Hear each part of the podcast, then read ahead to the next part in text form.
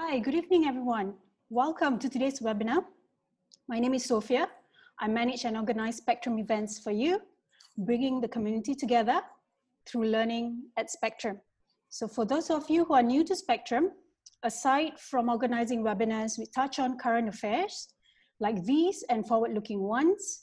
We run physical events, at our beautiful space at Duo Tower.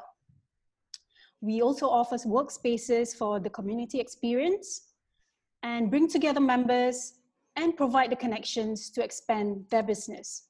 So today's webinar is um, entitled, Can the F&B Industry Emerge Stronger from COVID-19? Spectrum is privileged to have these panelists on board with us.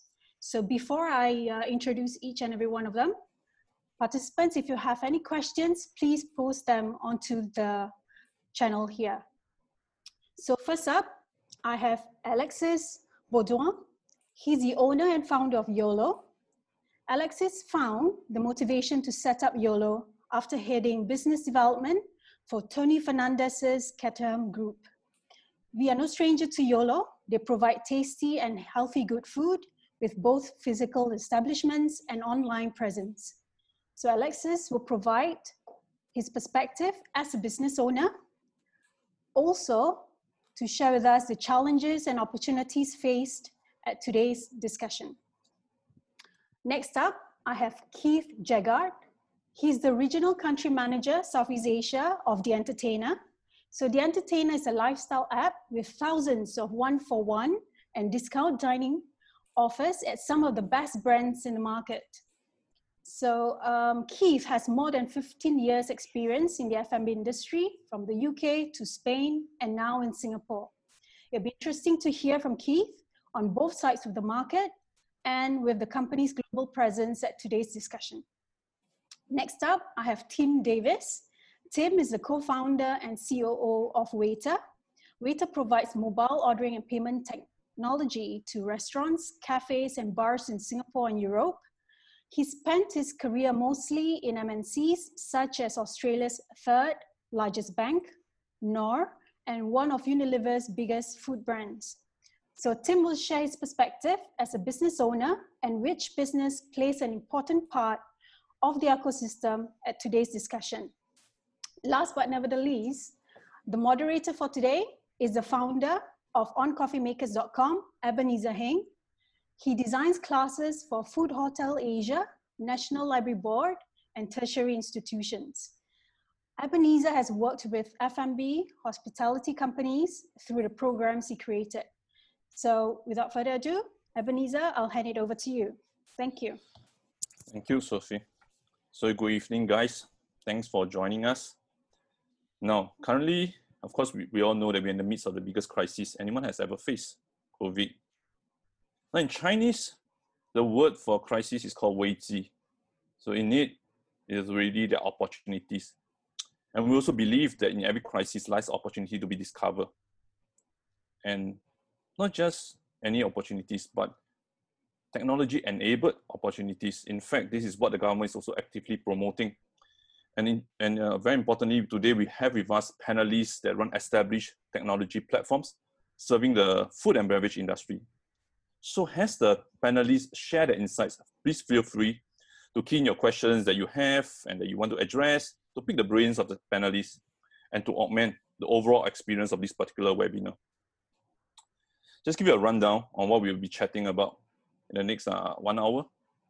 First, we'll touch on the major transformation happening in this industry, the impact on F&B business. Then after that, we will move on to understand, have some understanding on the current ecosystem between the food and beverage owners, the system platforms provider, and the consumers. Of course, talking about crisis, nothing is complete without addressing the challenges for the F&B industries, and this will be one portion that we'll be spending some time on. We will be finishing off the, the this webinar with what are the wins, what are the triumphs that we can look forward to, and of course, some imagination on what we believe the industry will look like after COVID so with that, let's begin. Let's talk about the transformation. Now, of course, the F&B industry is facing a major, major transformation. Although to, after phase two, even phase two is happening just right a few hours later, the measures imposed are, are plenty. So there's uh, initially we were just talking about just take away delivery, and um, moving forward, we are talking about safe distancing, safe entry, scanning of identity card, contact tracing, and all this. So massive transformation in the food and beverage industry. Let's hear from our panelists on how this regulation have uh, impacted their businesses. So I'm starting with Alexis. So 2020 poses a different challenge for food business owners. How has the food and beverage industry changed since uh, COVID and uh, during the circuit breaker? Uh, Alexis? Yeah, sure. Thanks a lot. Uh, thanks a lot for the question. Um, I think that you know, obviously, uh, it's been uh, you know, it's been quite a year, uh, and you know, you speak about transformation, and you know, it, it feels like you know, we went, you know, the whole industry went through like a you know, a huge grinder, and um, and you know, like the obviously, I think everybody can you know, like I've heard, I've seen, you know, restaurants, uh, you know, close, um, you know, and, and obviously us being stuck at home has, you know, completely changed the landscape for us. But, you know, I feel like, you know, giving some numbers is, is something that would, you know, pretty, pretty much like enlight, you know, like the, the, the situation and, and bring some reality to what is happening because, um, you know, like even though like we are coming out of confinement, um, you know, like, and, and I think we've seen a, a ton of brands already, you know, closing uh, and closing for goods. Uh, I think the worst is is yet to come, you know, for for our industry. And and just to you know like so bring some some key numbers, right? Um, so 75%, uh, you know, of F&B outlets have had a drop of more than 60% in revenue. 55% of you know of uh, of the outlets have had a drop of more than 80% in revenue and only seven and a half percent of the outlets have had you know like revenues affected by less than 20 percent so I think when you, you look into this, uh, you know, into the statistic, right, it brings reality, you know, in a different light. And, you know, and of course, like a lot of us uh, have been greatly affected by, you know, the walk-in, uh, you know, being basically like, you know, shut. For example, myself, right, I had to, I had to close, uh, you know, two outlets out of four. And I still, you know, was fortunate to, you know, to, you know, keep two outlets and open and, and still have like, you know, decent business on those two outlets. But, you know, like, unfortunately, um, you know, like a lot of FNBs, uh, you know, didn't have that chance and didn't have that, you know, that that opportunity.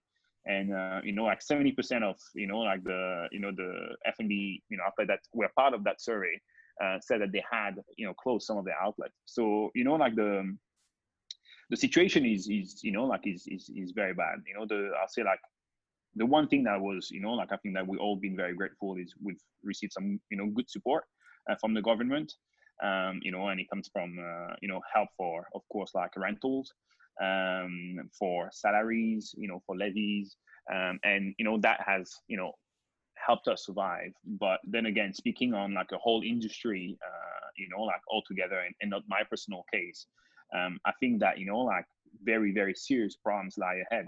Uh, once those help are gonna are gonna stop the business is gonna, gonna go back to you know to how it was and and a lot of outlets and a lot of brands that you know spend big dollars uh, to to get really good locations uh, or just gonna you know they're just gonna bleed to death and uh, and I think that you know like uh, now there needs to be some some serious conversations to discuss about you know what is gonna happen uh, you know post uh, confinement you know because um, obviously everybody you know like the, the industry has changed the you know the consumer behavior has changed and we'll discuss about this you know during the conversation so yes it's uh, you know it's a very very dark time for us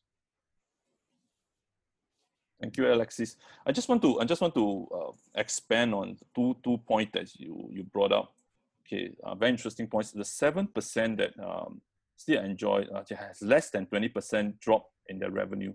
Um, is there any is, is there any like um, names or like cluster whether they are fast food restaurants or whether they are like normal restaurants or catering? The seven percent that did not suffer a huge drop. What type of uh, F&B are they? So you know like uh, this this survey and uh, that i'm basically quoting right was done by jll and actually like you know so a lot of the you know the, the fast food brands were actually you know like uh, least impacted uh, and i think that you know for for multiple reasons uh, i think number one is also price point number two is you know like already the you know the user experience for the customers you know like a lot of customers are used to order these brands online Mm. um, you know, or just you know go and and you know and, and, and take away. So since the takeaway is still available, I think the, the brands are very affordable. um, you know i've been you know and, and have like also like huge database and and you know good loyalty programs i've been able to uh, you know and some of them still thrive you know like uh, you know and we still have outlets that you know like uh, and, and, brands uh, you know thriving there um, you know we, when i look at my you know personal case uh, you know we feel like we're we're very fortunate we know we're in the bottom bracket uh, you know our, our is being uh, knowing that you know like I shut down two outlets and two of my outlets are greatly still greatly affected. But uh, you know the uh, the the savior for us was our online business, and uh, you know like we were already quite established through uh, you know through a milk plant dairy service that we have. And then we, you know, we I think like you know like adapted very quickly and, and launched like a whole new business unit, which were which is called YOLO Mart, which allows people to basically like you know like uh, buy the grocery online and uh, you know using all our favorite uh, you know our favorite ingredients. So those two together really allow to uh, you know I say like counterbalance what was happening to uh, to the you know to the offline business basically. Thanks. Just just one just one more question, which I believe that the the, the user will have in mind. So you mentioned that you have four, and then you you close down two, which are the other two that is uh open how do you make a decision which to close and uh, which to open? Uh, like, is there a benchmark, or is it based on past historical data, or like because everything is quite dynamic right now the, during the COVID?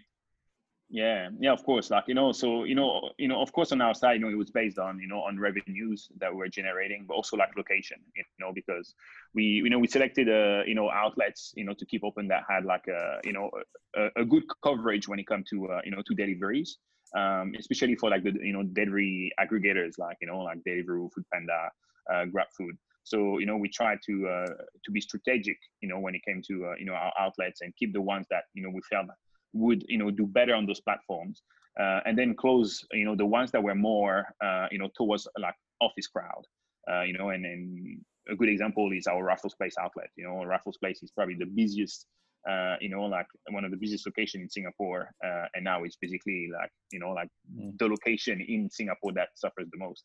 Um, so, so yeah, so you know, we we we looked at it from like a strategic point of view of uh, location and uh, and sales revenues.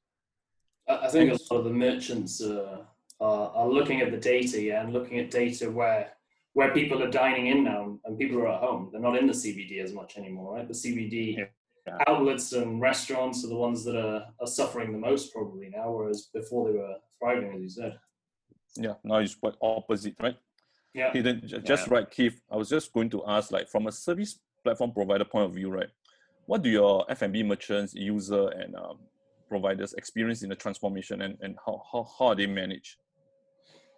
So, I mean, for us as a as a mobile app, I mean, we've obviously seen a big pivot towards um, takeaway delivery online takeaway for example. I mean for for for us as a brand it's not something that you know we've really looked at in that much detail. I mean we've always had a takeaway section in the app but it's always been kind of like a walk-in um, takeaway. And you know with the um, with everything that's gone on with covid-19 we've had to really you know accelerate our plans in in looking at delivery and looking at online takeaway um, to be honest, delivery was never something we looked at too much in Singapore, simply because we thought it was such a crowded um, space.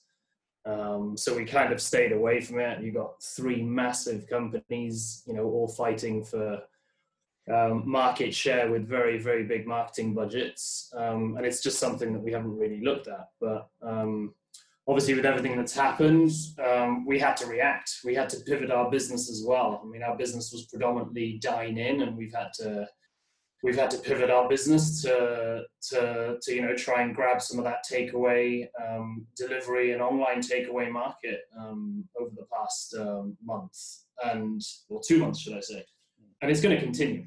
I mean that's that's for sure. You know, tomorrow we we go into phase two but there are capacity restrictions. Um, people are still going to be probably a little bit scared to, to, to go out like before. The government are advising not to specifically go out and dine and, and visit, you know, 15 different households in the same day. Um, so it's going to be it's going to be around for a while. Um, we've just got to hope that you know obviously phase three or phase 2b or whatever the next i don't know what the next phase is but the next phase kicks in um, so that we can um, we can go back to normal. You just one one follow up question. So you mentioned that like um, you did you did some pivoting and then you also move on to uh, delivery. I mean, the truth is, I understand that some some some other digital platform also did the same thing. And may I say that a lot of F&B merchants they are actively signing up with a lot of platforms. That means, other than the usual established one, they're also signing up for maybe for yours and for any other that offer delivery. What is your take on this? Right? Is it good? Is it bad for you, for the merchants? It's good for the market mm. because you know theoretically more competition should bring the fees down, right? I mean, it should make it a more competitive um, space, um, and, and, the more competition there is, and obviously, you know, um, businesses have to have to become smarter. So I do think it's good. The question is whether you know how long how long this is gonna you know last. Someone like um, you know Chope, for example, similar. You know they've never really gone into delivery, and they they went into delivery. Um, I suppose it's a question of how long are they gonna how long are they going to maintain that? Is that is that here for the long term? Is it just something for 2020, for example? Um, you know, we know that their business is not is is certainly not delivery, but I, I do think it's a I think it's a good thing. And Keith, thanks for sharing. Okay, now, now I have a question for Tim. So Waiter has an ordering and payment apps is another part of the ecosystem that will have been impacted during the COVID. What is, what is the transformation that you have observed and uh, is currently going through, uh, Tim? Yeah, uh, thanks for the question. So first of all, uh, as much as we have apps, we that's only a part of our business. So we also enable customers to order and pay from their mobile phone just within a browser. And so I was in terms of stats, the mobile app orders are actually a smaller percentage of our business than the people ordering through just a browser. And so, in answer to your question, how's COVID impacted us and the industry as a whole? Obviously, there's massive growth in terms of online ordering. And so, players like, so uh, Keith mentioned Chope. So, they've moved into delivery. Uh, we also built a delivery function. Much like Keith, we had no plans at all of doing delivery. Uh, in fact, exactly the same reasoning as Keith. There are three major players all fighting for market share. We had no interest. We, we specialize in dine in and takeaway. And that's what we've always done. But we, our business model is that we charge a fixed fee per month and then a small fee per transaction. And so all of our restaurant partners called us when the circuit breaker happened and said, how soon can you build delivery? Because we can't maintain the big fees that the, the platforms are paying. Mm. And so we very rapidly built a very basic delivery function where they could accept orders and payments for delivery through our system. And then the restaurant would be responsible for organizing the delivery, whether they did it themselves because they had spare capacity in their staff or whether they got a player like Lalamove or Grab Express or someone else to deliver the food. And so there was there was demand for delivery, but it nowhere near offset the decline in dining. So exact our numbers match exactly with what Alexis is saying. So we took a massive hit in the volumes in terms of dining. Obviously, dining closed, so dining was went from big to zero, and then takeaway uh, did go up in some areas, but we our focus for for takeaway was on the CBD because that's where all the people were who were time poor and wanted takeaway our takeaway service, and so the CBD died, and so we had a massive decline in in takeaway as well, and so yes, we were able to build delivery, but it didn't offset that. At the same time, there was huge demand from restaurants for our service in general because they see that digitization of their platforms mm. now's the time to do it now's the time that customers are going to be accepting ordering and scanning a qr code placing an order making payment from their phones because a it's contactless uh, b there's a reason why restaurants can do it uh, there's capacity constraints there's things like increasing table turns having fewer staff processing more orders and so we had more inbounds than we've ever had before just as a result of COVID. And so Waiter as a company will benefit in the long term, but our revenues over the past few months have taken a massive, massive hit. So I think it's as an industry, I, we're all hurting. So, and we have been hurting, uh, and we align ourselves with our restaurant partners, and they're all bleeding. And so the question is how much we can all get through this and how much we will benefit from it in the long term. So one follow-up question. So you mentioned that, of course, the dine took a massive hit, obviously, because of the circuit breaker. So right now we're going into phase two. and uh, with the government saying that uh, there's a new normal, right? The phase three and all. Don't know how long that's going to last. What if the dining will not go back to the usual and uh, it's just like maybe at 60%, 70%? Do you think the delivery will at one point match up in terms of revenue, say in uh, three months, four months time? Do you mean for waiter or for restaurants?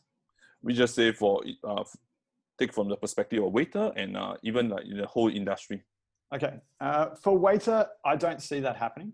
So here in Singapore, delivery is only a small portion of our business, and we're not in strategically we're not looking at making it as good of a solution as what Grab and Foodpanda does. Uh, it will be decent and it will be it will serve a purpose, but we're never going to aim to compete with Grab and Foodpanda. So from a user experience perspective, I think that it will be really hard for us to get people to think of waiter first mm. when they're choosing delivery. And so we do it, and if our restaurant partners benefit from that, and we're able to provide a service to restaurant partners, and the people who want to support the restaurants go through us because it means that the restaurants make more money, then that fills a need for both the users and the restaurants, and that's great. I, but it won't be a big part of our business here in Singapore, and globally, it definitely won't be part of our business. Mm. So globally, we see that uh, dine in is is the space to go, even in the the COVID environment. And the reason I say that is even if you open up 20% of your restaurant capacity, then what you want to need, what you want is people to be able to turn over those tables faster. You want to have fewer staff.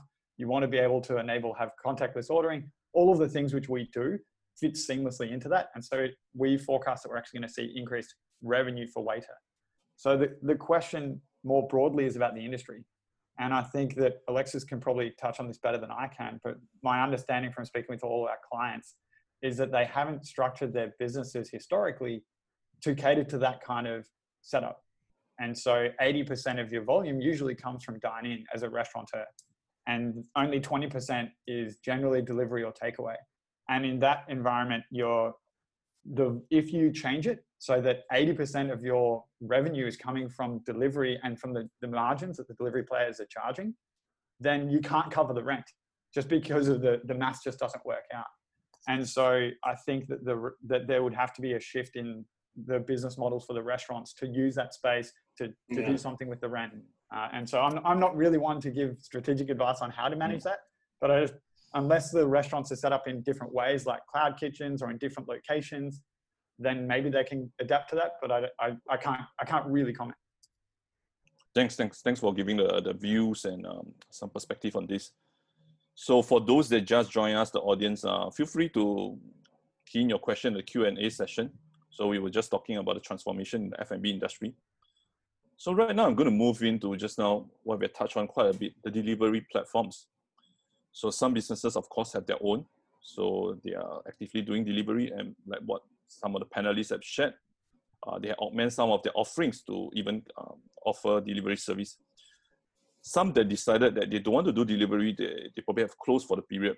So, but the, the fact is, almost every company, every F&B company are, do, are using some form of delivery, and most of them has some grosses about the high fees. So here's a question to Alexis. To better the revenue for F&B, uh, are delivery companies like Deliveroo, Foodpanda, and GrabFood the only answer for existing uh, F&B establishment? Um, we talk about right now, of course, or even yeah. in the next six months. Yeah. Well, I mean, like you, you, know, I mean, I think that you know, delivery has been a, a, topic of conversation for you know, for I mean, for many years, um, and you know, and now I think that you know, a lot of F&Bs um, are really starting to you know pay attention to it and pay attention to the situation. But uh, you know, like I mean, you know, I was part of like a leading group that you know, like really raise certain questions because we are in a in a lose lose situation. Uh, you know, when it comes to you know to to the delivery business, you you know we're working with you know with with partners. Um, you know, and and I, and I say partners, right? Because this is you know how the relationship is settled. But uh, the reality is that you know for you know like when you look at the delivery business, you look at the fees and the commission uh, structure and um, you know they're already taking a big chunk of your sales right? So you know like uh, and i think that pete mentioned it very well in, in his answer right? Um, you know if you're only 20% of your of your revenues or food deliveries you know it's something that you can manage right? You can attribute that to some part of like marketing cost um, you know and and brand presence and you know getting that first customer to try your brand to you know entice him to come to your store. But you know, if you reverse that, you know, and then you you give you know you you give which is the average like 30% commission away, uh, you know, how does the math work, right? And I think that you know this is where it gets uh, extremely troublesome. And and you know the reality with you know since you know since confinement and COVID, right? What has happened, you know, now on those platforms? Um, number one, a ton of players that were either using only one outlet or you know only one aggregator or non-aggregator, no aggregator, now are you know have been inquiring to go on, on on the platform. And you know basically is every single F&B outlets have been like you know like really you know trying to get on anything and just trying to get any type of sales, right? So number one, they're coming in and they're probably negotiating terrible commission rates. And then number two, right? Once you're on those platforms, what you need is you need sales. But now there's a ton more outlets out there, right? There's so many more outlets that, you know, you need visibility. And so I think that now a ton of players are rea- realizing like, all right, I need visibility. Um, especially because you know the radius through the you know the years has reduced and reduced and reduced. So now you know like even just like two years ago, you know you could deliver within five and a half kilometers from your restaurants. Now you know, and and players like you know, and players like Grab, for example, uh, you know, give you a two and a half kilometers, but sometimes during peak hours they give you 500 meter radius. So you know, like you're literally fighting for customers that you know are literally like you know could walk to your outlet. So you know, there's an element of you know like there's so many outlets out there that how do you get visibility? Well, those merchants tell you, all right, give discounts. So give 10% discount, give 20% discount, give 30% discounts but let's be clear right if your you know if your uh, you know your commission rate is 30% and on top of that you give a 20% discount that you know they charge you in actual dollars you literally have 50 you know like percent out you know out of the window um, and how do you you know like how do you survive you can't you know you're literally losing money in every single meal that leaves your kitchen and you know and so the problem is you know on multiple uh, on, on multiple areas right uh, is on the commission structure, is on the fact that you know the radius is very small. So why the radius is very small? Because those companies are not making money either, right? So we're not making money, they're not making money. And basically, right, the smaller the radius, the higher the risk of like, you know, like basically them stealing your customers for walk-ins is important. And that's also a reality, you know, and I, and I see Tim like, you know, like smiling and, uh, and yeah, and that's something that, you know, like we've been, you know, we've been like, it's an argument that we've been bringing forward a lot, right? Because you know one of the one of the issues is when you do those deliveries you do not own any type of information any type of contact any type of emails right so this is where you know the situation like that we're facing right now is an opportunity to you know to start to develop your own deliveries right mm. but of course there's here is another limitation in singapore is the cost of delivery uh, you know when you use a third party uh, you know like company to you know to help you like you know process those deliveries um, yeah, the cost is, is huge. You know, it's not like if you're in Indonesia and it's easily, you know, like uh, executable, right? Here, it's, it's very costly. So, you know, the math was just extremely difficult, you know, and, and as soon as you do this, you need minimum orders, um, you know, you need um, a ton, you know, a ton of orders, um, you know, like, and not just like minimum order value, but a ton of orders as well. And, and then you're fighting against a ton of other companies that are slashing prices, giving huge discounts, and you know so ultimately who gets spoiled is the consumer right? The consumer has so much choice right now um, and you know he's facing so many discounts that you know like the i'll say like the convenience is so high that at some point something will have to change you know like the customer will uh, you know will have to understand that they probably need to pay more expensive if they want the food to you know to reach their home uh, versus going to a restaurant. But you know at some point something's going to have to give in because the situation is just um, you know it's just not sustainable for anybody. So just now, like uh, one question, uh, I think like maybe Keith or Alexis, you, you can answer, but um, just is something like uh, Alexis mentioned, like to develop your own, right? So just now, so Alexis mentioned earlier that uh, the 7%, uh, most of them are fast food. They have their own platform and to a certain extent, quite a number of them have their own um, fulfillment. They're able to deliver. So perhaps that's the, one of the reasons why they're closer to the customer. So um, maybe Keith first, what, what are your views on like for F&B merchants or this developing their own uh, apps, uh, their own delivery and their own uh, fleet to deliver? Well, I mean, I think that, and you know, as Alexis touched on it just now, there's been a lot of a lot of talk, obviously, about the high fees that you know delivery platforms charge. It's, it's been in the press a lot because it's the only alternative there is right now. We've been, you know, locked down with no dining for two months. So the only thing you could do was either set up your own or or jump on the bandwagon and try and get on all platforms.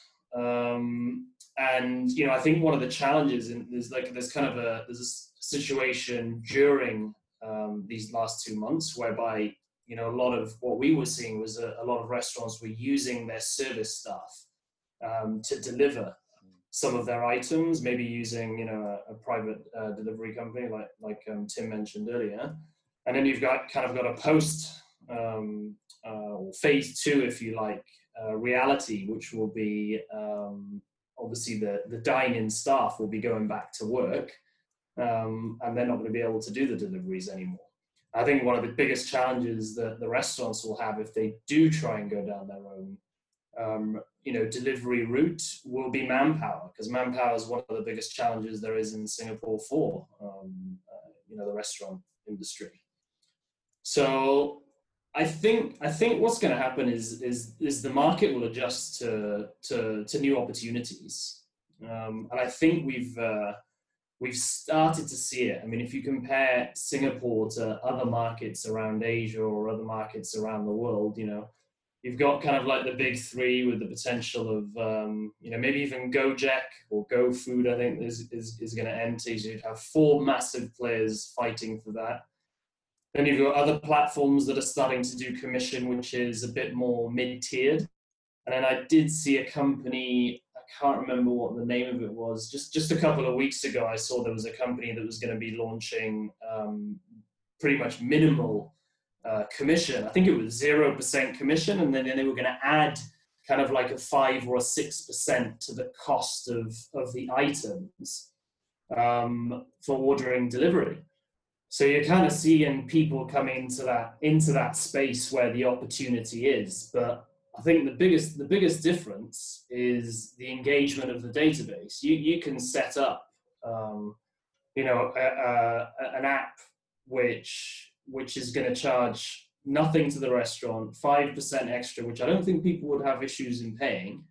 But if people aren't using that app, it, it doesn't mean much. At the end of the day, you need that you need that traffic. So I think that's where the where the balance is um, and it's trying to find that balance of getting people to, to take up those apps. And that's the only way the industry is going to change, or at least that's how I see it.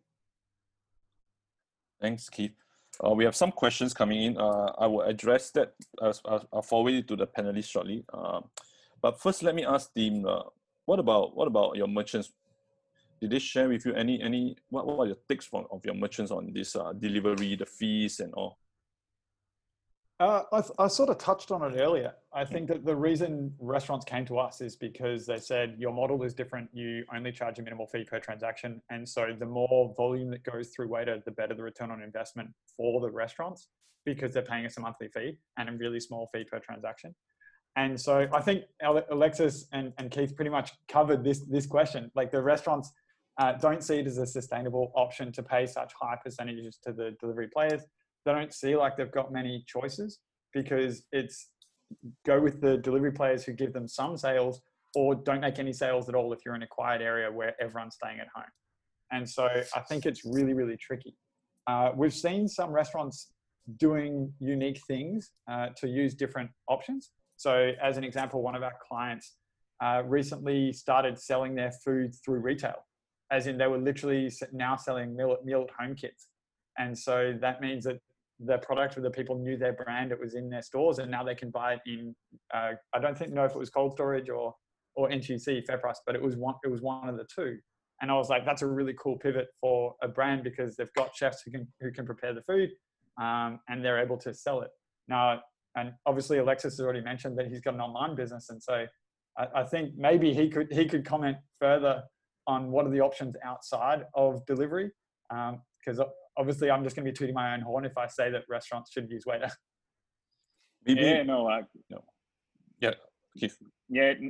Uh, Alexis. Is it Alexis? Sorry, yeah. sorry. Yeah, yeah, yeah. Uh, yeah, no. So just to you know, just to add to that, you know, like uh, one of the things I wanted to mention, right, is you know, so you know, there are you know there are opportunities, you know, and um, and I think that you know, like uh, one of the you know one of the key things that I don't see like you know and and and I don't you know see other like you know like brands do enough is is retention. You know, like when you're an online business, the, the only thing that you look at is retention, retention, retention of your users, right? So you know, then again, like for my brand, you know, we were lucky because um, you know when this hit, right, we already had you know the infrastructure, we had all the logistics, uh, you know, we had the products, and you know, like and and then it's it's really like it's online or offline. How are you going to make sure that you retain your customers? Because you know the you know the offer is going to increase, and you need to make sure that you know you create that USP, right? And so um, you know, I, am lucky enough that I'm in a space that you know, you know, which is you know healthy eating, um, where you know that you know there's a direct correlation to people being confined at home, right? People being uh, you know at home, they're moving a lot less, they're burning a lot less calories, they're putting on weight. Problem there, right? And this is where my brand could like you know easily come. So you know we worked a lot on like content, we worked a lot on uh, you know on um, on education. We brought a again we worked a lot on like our digital campaigns, and I think that we were uh, you know very very efficient on that on that front. And um, and yeah, and, and, then again, we invested heavily, uh, you know, in, in online campaigns, um, just to make sure that you know, like uh, we're, you know, like that we have that share of mind for the customer. Another, you know, opportunity is how can you go and, and, and develop, you know, like the the takeaway side, right? Because you're still again in a market that is very driven by deals, very driven by opportunities and you know by discounts and things like this, right? So you know, how can you be, you know, creative enough to, you know, then again come up with uh, you know like solutions, offers that you know are going to incentivize that customer to you know to walk that five minutes to go to your store and pick up that deal, right? And uh, you know on our side, like we brought you know the, the, the meal plan delivery, and we literally you know put that option uh, as a pickup for our stores.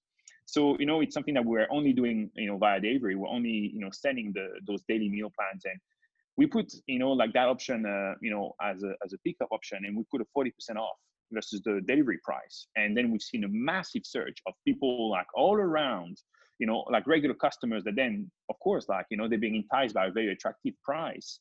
Um, you know, and and decide to just walk five, ten minutes to go and pick up their, you know, the daily meals, right? So, you know, those are the, you know, the ideas that we had. And of course, you know, what, you know, Tim uh, mentioned, like it's something that we've done as well. We've developed like a, an online, you know, like supermarket line uh, that you know we're also like bringing into uh, actual supermarkets. Um, so so yes, you know, like um, I think that there's still you know there's still opportunities. Unfortunately, uh, there's also like the nature of your business, um, and you know, like we're lucky enough that you know like we were prepared, but that we're also in a in a in a niche, meaning healthy eating, um, that you know is is also like growing in that point of time. Uh, and I think that you know other uh, other you know like brands that are in more you know like very widespread like you know like categories uh, is very difficult then to differentiate and it's very difficult to you know like just you know like really stick out from the competition. So you know it's it's going to be very very tough. Thanks, thanks for sharing the insights. So um, we have a few questions. I should I should take it out and answer during the uh, challenges which are moving in. So here, here's the here's the background. So some people say that the challenges that the F&B face are not about the technology, but about the mindset, right? Um, so, for example, some of our F&B uh, practitioners has has been uh, slower in terms to get on board some of the digital solutions. Uh, case in point, some of the hawkers, and in, in a way they're affected by these measures as they are not quick enough to catch up. So I know that some of you already mentioned quite a lot of things that can be done so, but anyone can chip in. How do you think? How should F&B adapt and cope with the challenges and changes? What should be the key area of focus? Okay, um, maybe I I speak something that's on my mind. So just now, you, uh, I think Keith mentioned that uh, a lot of work need to be done, if, even if you create an apps uh, to grow the traffic, all this. Um, then again, when any F&B merchants in a shopping mall, they sell out an outlet, it's a half a million endeavor, right? Half a million, 750,000, sometimes more. And then they do a lot of things. So that's and, and they willingly do it. They probably take a loan, get investment, and so on. So right now there's a transformation. Do you think people will actively invest the same amount of money into the app that's going to save their business? I mean, some some of the thoughts that I have. Um, Keith, um, do you want to follow up and have your have your, have your take on it?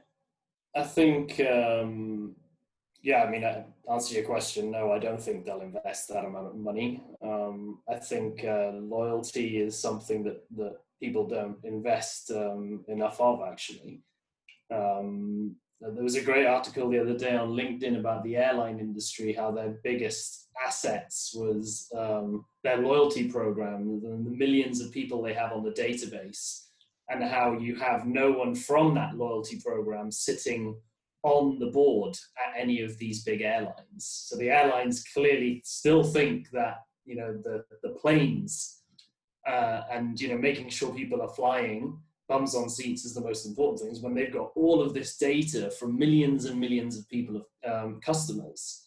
Um, uh, why that is, I, I, I don't really know. Maybe because they've just spent, as you say, half a million dollars, seven hundred fifty thousand dollars. There's not much left after maybe that's the reason why they're uh, not investing. But you know, we'll probably we'll probably see a shift now as as everything becomes more digital because of because of the virus, because of COVID nineteen. You know, people will start having to to invest more in in digitalizing. You know, before it was it was difficult to find a website on restaurants. A lot of people just use the Facebook page, for example, and mm you know uh, that that's pretty common. And i think going forward i think you'll you know you'll you'll see it you'll see it change. I think i do think for hawkers it's it's it's tougher for the simple reason that the the price point is low. And that's that's where the challenge is.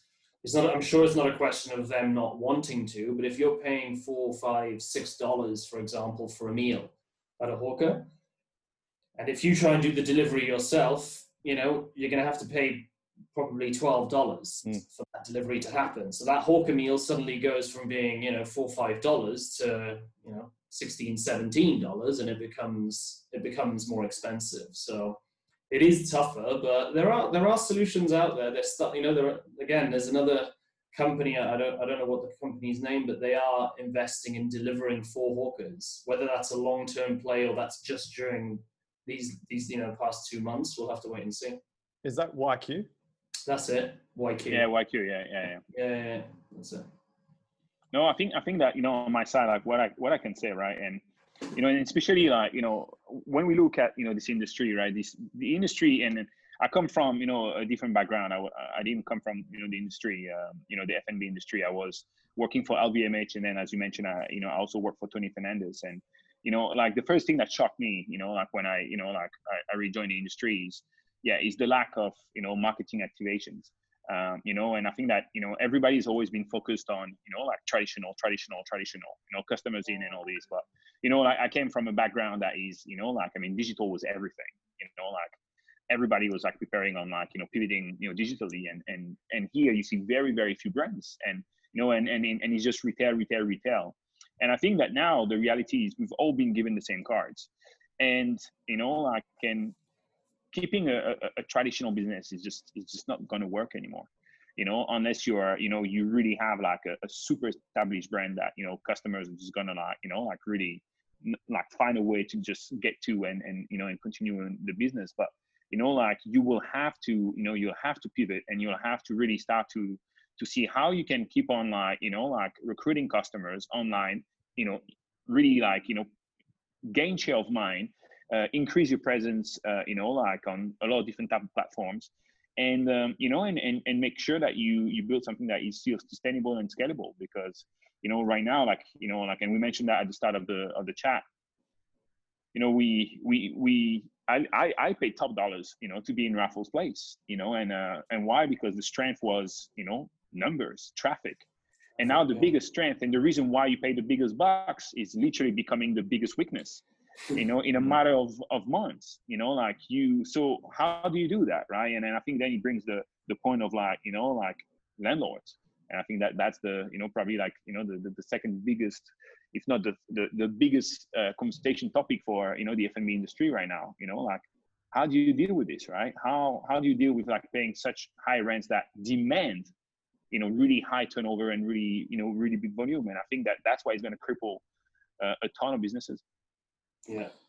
So interesting that alexis brought this up. So i think we have one question which is like um, from from the attendee. Do you think the government should consider other solutions to improve the situation aside from just uh, the subsidies and uh, financial aid? Um, perhaps uh, anyone, Keith, Tim, or even Alexis. So this was one question from from the audience. So government, of course, has given a lot of things. Like yeah, they've given a lot. I think I mean you know it's never enough, right? But I, I think if you look at what the government has uh, given out, I mean it's pretty generous when I compare to other markets where you know we have presence in the world. It's it's it's pretty generous, but I think I think where the gap is is definitely with with the rent. And that's that's where the issue is right? Because they've kind of solved the problem with the salary for for the time being and you know until until the end of the year which is which is a which is a fantastic help. The biggest challenge now is that your two biggest overheads are are your rent and your manpower. So you know your rent is now where the issue is. And and you know as alexis said if you're paying top dollar to be in in the cbd you're paying top dollar not because you want to, it's because you're paying for that extra traffic, you're paying for that extra footfall, but that footfall no longer exists. It's gone. And you know what? It's not going to come back for a yep. while. Like we're going into phase two tomorrow. Tomorrow it doesn't go back to 100%. If it did, it would be a different conversation. If to, and, I, you know, there's obviously reasons as to why we can't, but if if it did, if tomorrow was just a question of everything goes back to, to normal, then you know, I think that's it. But I think now these next few months is is is where the challenge is going to be. Maybe I set a I set a I set a background a bit. So I, I mean, like, so we were talking about renter, and we were talking about like now you're paying for the renter for the traffic that is not coming, correct? So, but also Alexis mentioned digital. So digital is a very fair game. You pay you pay advert dollars to Google or Facebook. They already show you how much traffic, and they charge you for the traffic, right? So do you think that uh, it's reasonable to ask like maybe petition to the government in the form of a renter yes the landlord can still charge a certain renter but it's tying to the actual consumption or the traffic that everyone wins the landlord still get the rent and the f&b merchants uh, can be sustained i mean i mean any, any thoughts on that yeah no like I, will jump on that one like uh, you know i think that you know ultimately uh, you know that's the reality and you know like yes the government has been incredibly generous you know and uh, but you know like it's just basically it's just you know buying us you know time is not you know like really it's not something that's sustainable for for for the industry because as soon as the help is going to decrease then the reality is going to be that yeah traffic is not going to be there and you know but your costs are going to be there right? And rentals uh, you know staff um, and you know and, and the other overheads right? So ultimately, right, I think that we really need to go and look into this, and I think that's you know what a lot of you know F&B, uh, F&B like you know like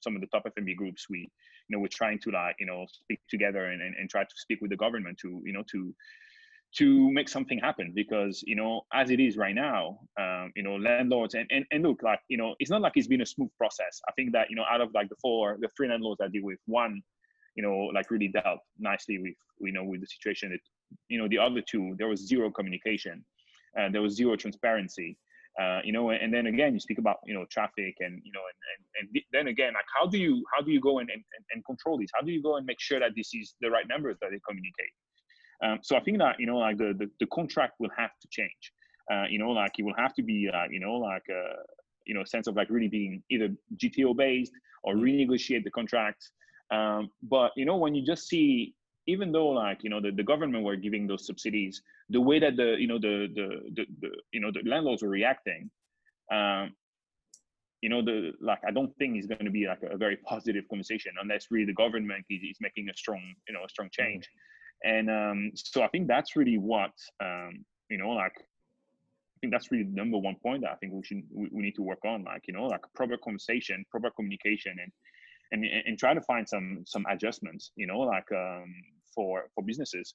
Uh, everybody like we can't just be the only one to take you know to take everything you know to take all the all the burden like you know the landlords need also to you know to to to to be involved and and and to carry this with us okay i think i think what alexis shared pretty much answer the extra things that some of the extra things the government could help especially with the renter and landlord i mean from the question okay there are a few questions uh, here. So all, all with regards to uh, manpower. So I thought this is quite interesting. Uh, anyone can chime in and answer. Some restaurants could command higher prices for their products because of the ambience that they offer during dining experience, right? Given the absence of dining experience during circuit breaker and phase one, restriction during phase two, what do you see are the impacts for these restaurants? And um, can, do you have any suggestions and strategies to combat this? I believe the this attendees are probably referring to all these uh, fine dining, the, the, the fine dining restaurants, those that have Yeah. better ambience. Yeah, uh, anyone of you? I, I can give it a crack. So historically, Waiter hasn't worked with fine dining establishments, and that's because when you go to a fine dining establishment, generally you're wanting that customer service interaction. So you want someone to come over and hand, hold your hand and talk you through the menu, make recommendations on on what you should order, and give advice on what are the best things on the menu. And historically, Waiter has avoided that because our our offering is to automate ordering and payment, and so that's sort of a transactional element. And our general positioning is that we could work with fine dining if you could educate customers that the order and payment is just a transaction and the customer service is all of those ele- those extra things like finding out what the customer wants educating them about what are the good things and making sure they've got enough water and welcoming them and all of those things. And so i think that even in a post covid environment where you've got reduced capacity you could still have a really great experience with fewer staff provided you're doing it in the right way i think. Now i, I still don't think that the, that customers would want to necessarily like fine dining places which have tablecloths and, and fine dining i don't think that it would work to order from your qr code. But maybe maybe there's a potential there. We've, we've, we've got more interest from restaurants that have a, a higher i would say caliber of clientele that they target. When i say caliber i'm talking about average spend. And so I think that there's stuff that you can do there. I guess I don't know enough about the margins in those fine dining places to know whether they could operate at the reduced capacity. And so I know that, or what, what I'm hearing from restaurants is that people believe that given how long people have been trapped at home, they're going to be looking for a reason to go out. And so there'll be this, what they're calling a flight to quality. And so if they can go to a fine dining establishment where the tables are well spaced out, they know that hygiene is really important, they know that they're well taken care of, then they're going to have this great experience where they'll go there and they'll be prepared to pay higher prices because they know it's, it's high quality. They know they're not going to be in, in, encountering other people and being exposed to the coronavirus. So my, I don't have an answer whether or not they'd be able to make enough money Mm. from the really high ticket from a from a reduced number of customers to offset the cost. That that's so I, don't- I don't know the answer. What what, are, what do the other guys think? Yeah, I think that you know, I, I you know, I think that ultimately it, it will really depend on on on a lot of different players. Um, yeah, realistically, I think you know, uh, they're going to suffer a lot by the reduced Yeah. capacity. Um, because then again, it's always about you know, like in, the you know in the F&B industry, you you know you study your your square footage, and it's all about the dollar per square foot, you know, and and that it's you know on, on rental, that it's on like you know sales, and so you know once you reduce your capacity, you know by half, like you know it just you know it just messes with your bottom line, uh, and so I think that is going to be very very difficult, um, you know, to for for a lot of establishment. But also you know then again like it's it's it's one of those situations where you know we all dealt the same card. So what you know how can you be creative and how can you think ahead of the game and how can you pivot to just really take this opportunity because you know like you know like like like Tim mentioned like I really believe you know that customers have been stuck at home for a long time and now they you know they, they want to go out they want to have that you know that really good meal and and also like i mean you know like uh, some of them you know like they're willing to pay for that experience you know? So i think that you know like um, if restaurants are creative enough um, to build an experience and i think that you know you mentioned like uh, health and safety and i think that that's a very very important point.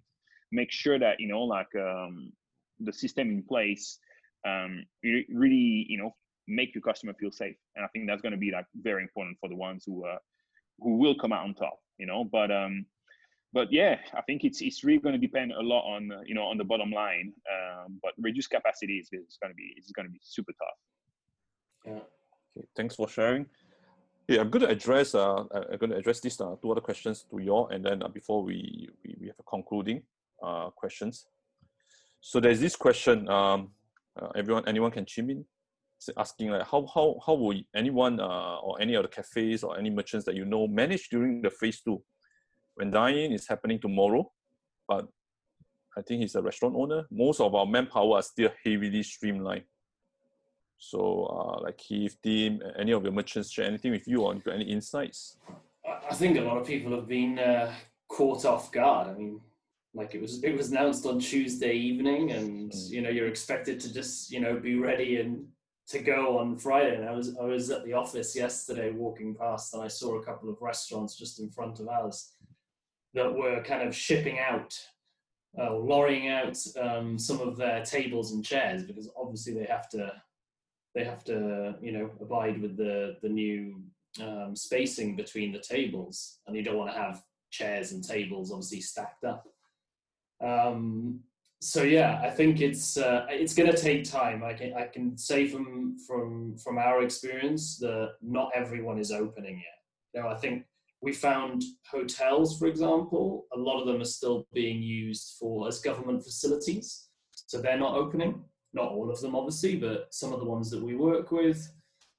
Um, and we've also found that uh, just yeah, just not everyone is is is opening yet. They're doing it slowly because that their manpower they, they may depend on you know x amount of foreign labor as well and obviously no one can um, no one can come into the country so if if you have yeah. some some some manpower that lives in malaysia for example it's it's not possible for them to mm. to come back in right now so so that's that's what that's what we've seen in the past 48 hours and and just going just going off what um, I think Alexis was mentioning earlier or, or to him about um, um, you know how the fine dining scene's uh, managing. I thought it was interesting to see um, Chope announce. I think it was last night that in the first couple of hours they received something like ten thousand reservations um, after it was announced, which is which is which is crazy. And I think yeah, people have been you know stuck in their houses for the last two months. That, that they obviously got a little bit excited.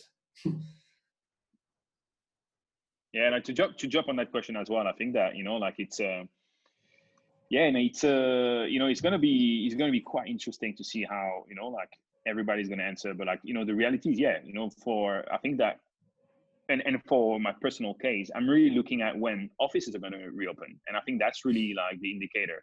Uh, you know, more than the government, you know, like telling us when to reopen. Because at the end of the day, if you reopen and you know you put your staff and um, and you know you, you you get the like the food prep all your food ready and then there's nobody in there. You're losing even more. Um, and so you know I, I, saw like some some stats on on offices and you know even like right now like offices and some of the biggest you know offices like banks and all these they're only allowing 10 to like you know like top 20% of their staff to go back. Um, and I think that you know, like a ton of companies give the options to uh, you know to uh, to employees, and employees prefer to work from home. So I think that you know, like for all the restaurants that are very like office crowd based, um, you know, like you, you, will you will see those ones try to open as late as possible. Um, and I think that's the reality. But you know, like it is definitely true. Uh, you know, from what like you know Keith mentioned that you know you hear this on Tuesday and and then yeah, you're supposed to then like you know like open like you know by you know by Friday and and a lot of our staff are, are blocked. Like you know, we have like foreign uh, foreign workers, and you know they still have to you know to come back and, and stay here for two weeks in quarantine before they can uh, you know they can come back, right? So so yeah, so I think that there's you know there's going to be a lot of adjustments. I definitely don't see. Uh, at least you know for my type of businesses, uh, you know like a, a, a big improvement. Uh, you know it's a, it's a step forward, and it's it's good to have a step forward after two and a half months of like you know like stagnation. But um, yeah, no, I think that you know like um, it's still going to be very slow for us. Okay, I think uh, pretty much round up that that, that questions. Uh, it's not easy. We have to make do with it. Okay, this is one last question from the floor. Um, it is about jobs. Uh, anyone uh, have any advice on job opportunities, roles that are still available in the F&B industry despite the challenges? Like the, the, this uh, this attendee, of course, he's aware that it's, uh, it's tough, but um, guys, um, are there any still job opportunities from the panelists? Anyone? Yeah, I mean, for sure. Like, I mean, you know, like I think that you know, like um, there's still, you know, like um, you know, there's still this issue with like foreign workforce. I think like right now, like you know, uh, you have a lot of players that you know looking for you know for for manpower. Um, you know, and and then like pivoting, like there are big opportunities, and I think that you know, like we've we've spoken and spent a lot of time in you know in, in addressing all the issues but you know nonetheless i think that there are really big opportunities and you know um, and the industry is changing um, you know so you know that change will lead to you know big opportunities and it would you know it, it will be up to the to the brands to you know to to take on that challenge and and, and grab those opportunities. Not everybody's going to be able to. A lot of brands sadly are going to die. And so it's really going to depend on you know how where you are how quick you can pivot and you know and, and also how creative and how far you want to go you know? But um it's uh, yeah it's going to be a very interesting time um, and you know i think that from a from a job perspective uh, you know those companies that manage to thrive on that you know? You'll still have some uh, some some job opportunities but let's be realistic that still in singapore you know like the the staffing uh, in the F&B industry is extremely difficult uh, you know? So that's also like a, a big you know a big problem you know by itself okay thanks okay i'm going to i'm going to round it up um, i'm just going to ask the last question what's the one advice that you will give to a F&B merchant for the next six months? Some things that you will leave with them. Uh, maybe I start with um, Keith. Like from everything you've seen, um, I think it's. I think it's about. Um, I think it's about um, you know having the right size team right now, and to be honest, seeing seeing this through. It's about minimizing your losses. I mean, now now we go into into phase two. Obviously, for the last two months, there's you know, even for a platform like ours, our our, our revenue's been hit extremely hard. Um, but you know, I do think that um, that it's it's about seeing it through and and, and minimizing um, costs and making sure that every month it's you know you get as close to break even as you possibly can because once we get through this, and obviously the, there is there is light at the end of the tunnel. We will we will eventually go back to to normal. I'm sure of it. Thanks, Keith. What about uh, Tim?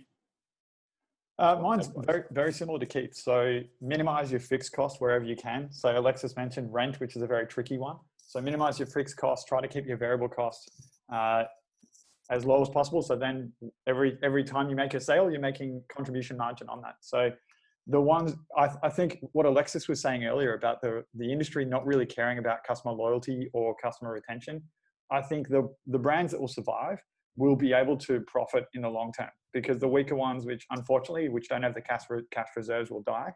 And then that'll free up some space in the market for the stronger players who have the cash reserves to get premium locations.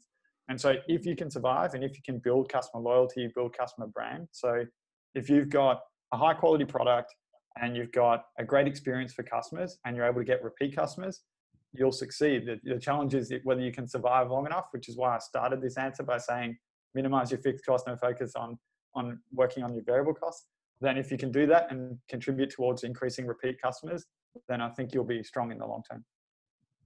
Thanks, Tim. Um, Alexis?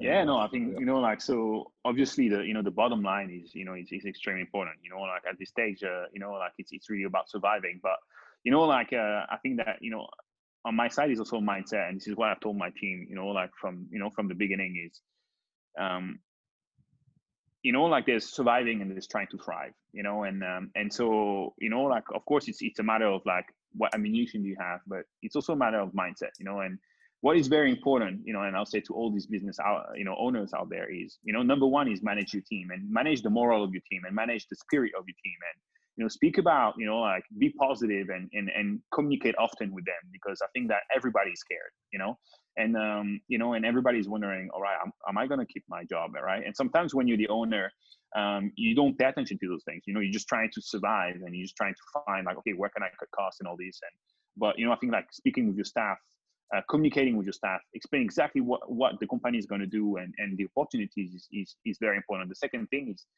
you know, like try to be creative and, and try to really see like, you know, where the opportunities are going to be and, and think where the market is going to move towards and how can you anticipate these things and how can you really turn, you know, like a, a situation of crisis into an opportunity. And, you know, and in our company, like I'm very, you know, I'm very uh, lucky to, you know, to, to be surrounded by, you know, like, uh, you know, people who have the same mindset and we're very positive and i really believe that you know we came up with solutions that are going to change our company and that's going to change the game and um and i think that you know like I, I really want to bring that positivity message, you know, to everyone, and, and thinking that, you know, like uh, as long as you're a team and as long as you know you you really try to take like one problem at a time, um, you know, and, and and and try to really stay positive, you know, like you're much more likely to to attract like positive outcome. Um, you know, so you know, and I said that to some of you know like my friends. Yes, you know, like controlling the bottom line is extremely important. You know, buy yourself time, but also like you know like put a lot of your time on how can you you know develop your business still and how can you like recoup some of those sales and you know don't just be like you know focus on like dealing with uh you know with landlords and, and just trying to like cost you know at you know try to see where the opportunity is going to be because you know what keith mentioned and it is very true the one was the you know like the more the most ammunition and you know the, the better cash flow are going to be able to survive and write this you know and once you, you, you survive and you write this i think there's going to be tremendous opportunities from a real estate point of view uh, you know, from a, a, cost per acquisition point of view. And, and I just give you like an element, uh, you know, digitally right now. Um, you know, Facebook is at an all-time low. Like advertising on Facebook, you know, the cost per, you know, like customer acquisition is at all-time low. So there are opportunities for you to be able to like really like, you know, invest your money smartly and to develop, you know, your, your business. So I think that as soon as we are able to like, you know, write that wave, that there's definitely light at the end of the tunnel, then there's going to be tremendous opportunity. And, and I think that, you know, it's, it starts today, you know, to be ready for them. Thank you, Alexis. And uh, thank you for sharing all this and uh, having me as a moderator. And thank you for the audience for the questions and for the engagement as a learning experience for me. Uh, now I will hand over to the organizer, Sophie. Uh, you can take over now. Thank you, Ebenezer. Yeah. Tim, Keith, Alexis, thank you very much uh, for your time today um, sharing with us your useful views, um, a very reflective session of the current situation. Um, thank you participants for joining us. Please submit your feedback after you exit this webinar.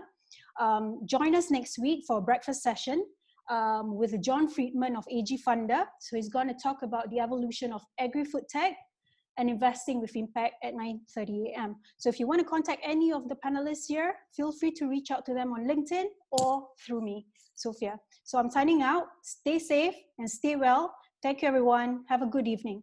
Bye-bye. Thank you. Bye. Bye. Bye. Bye.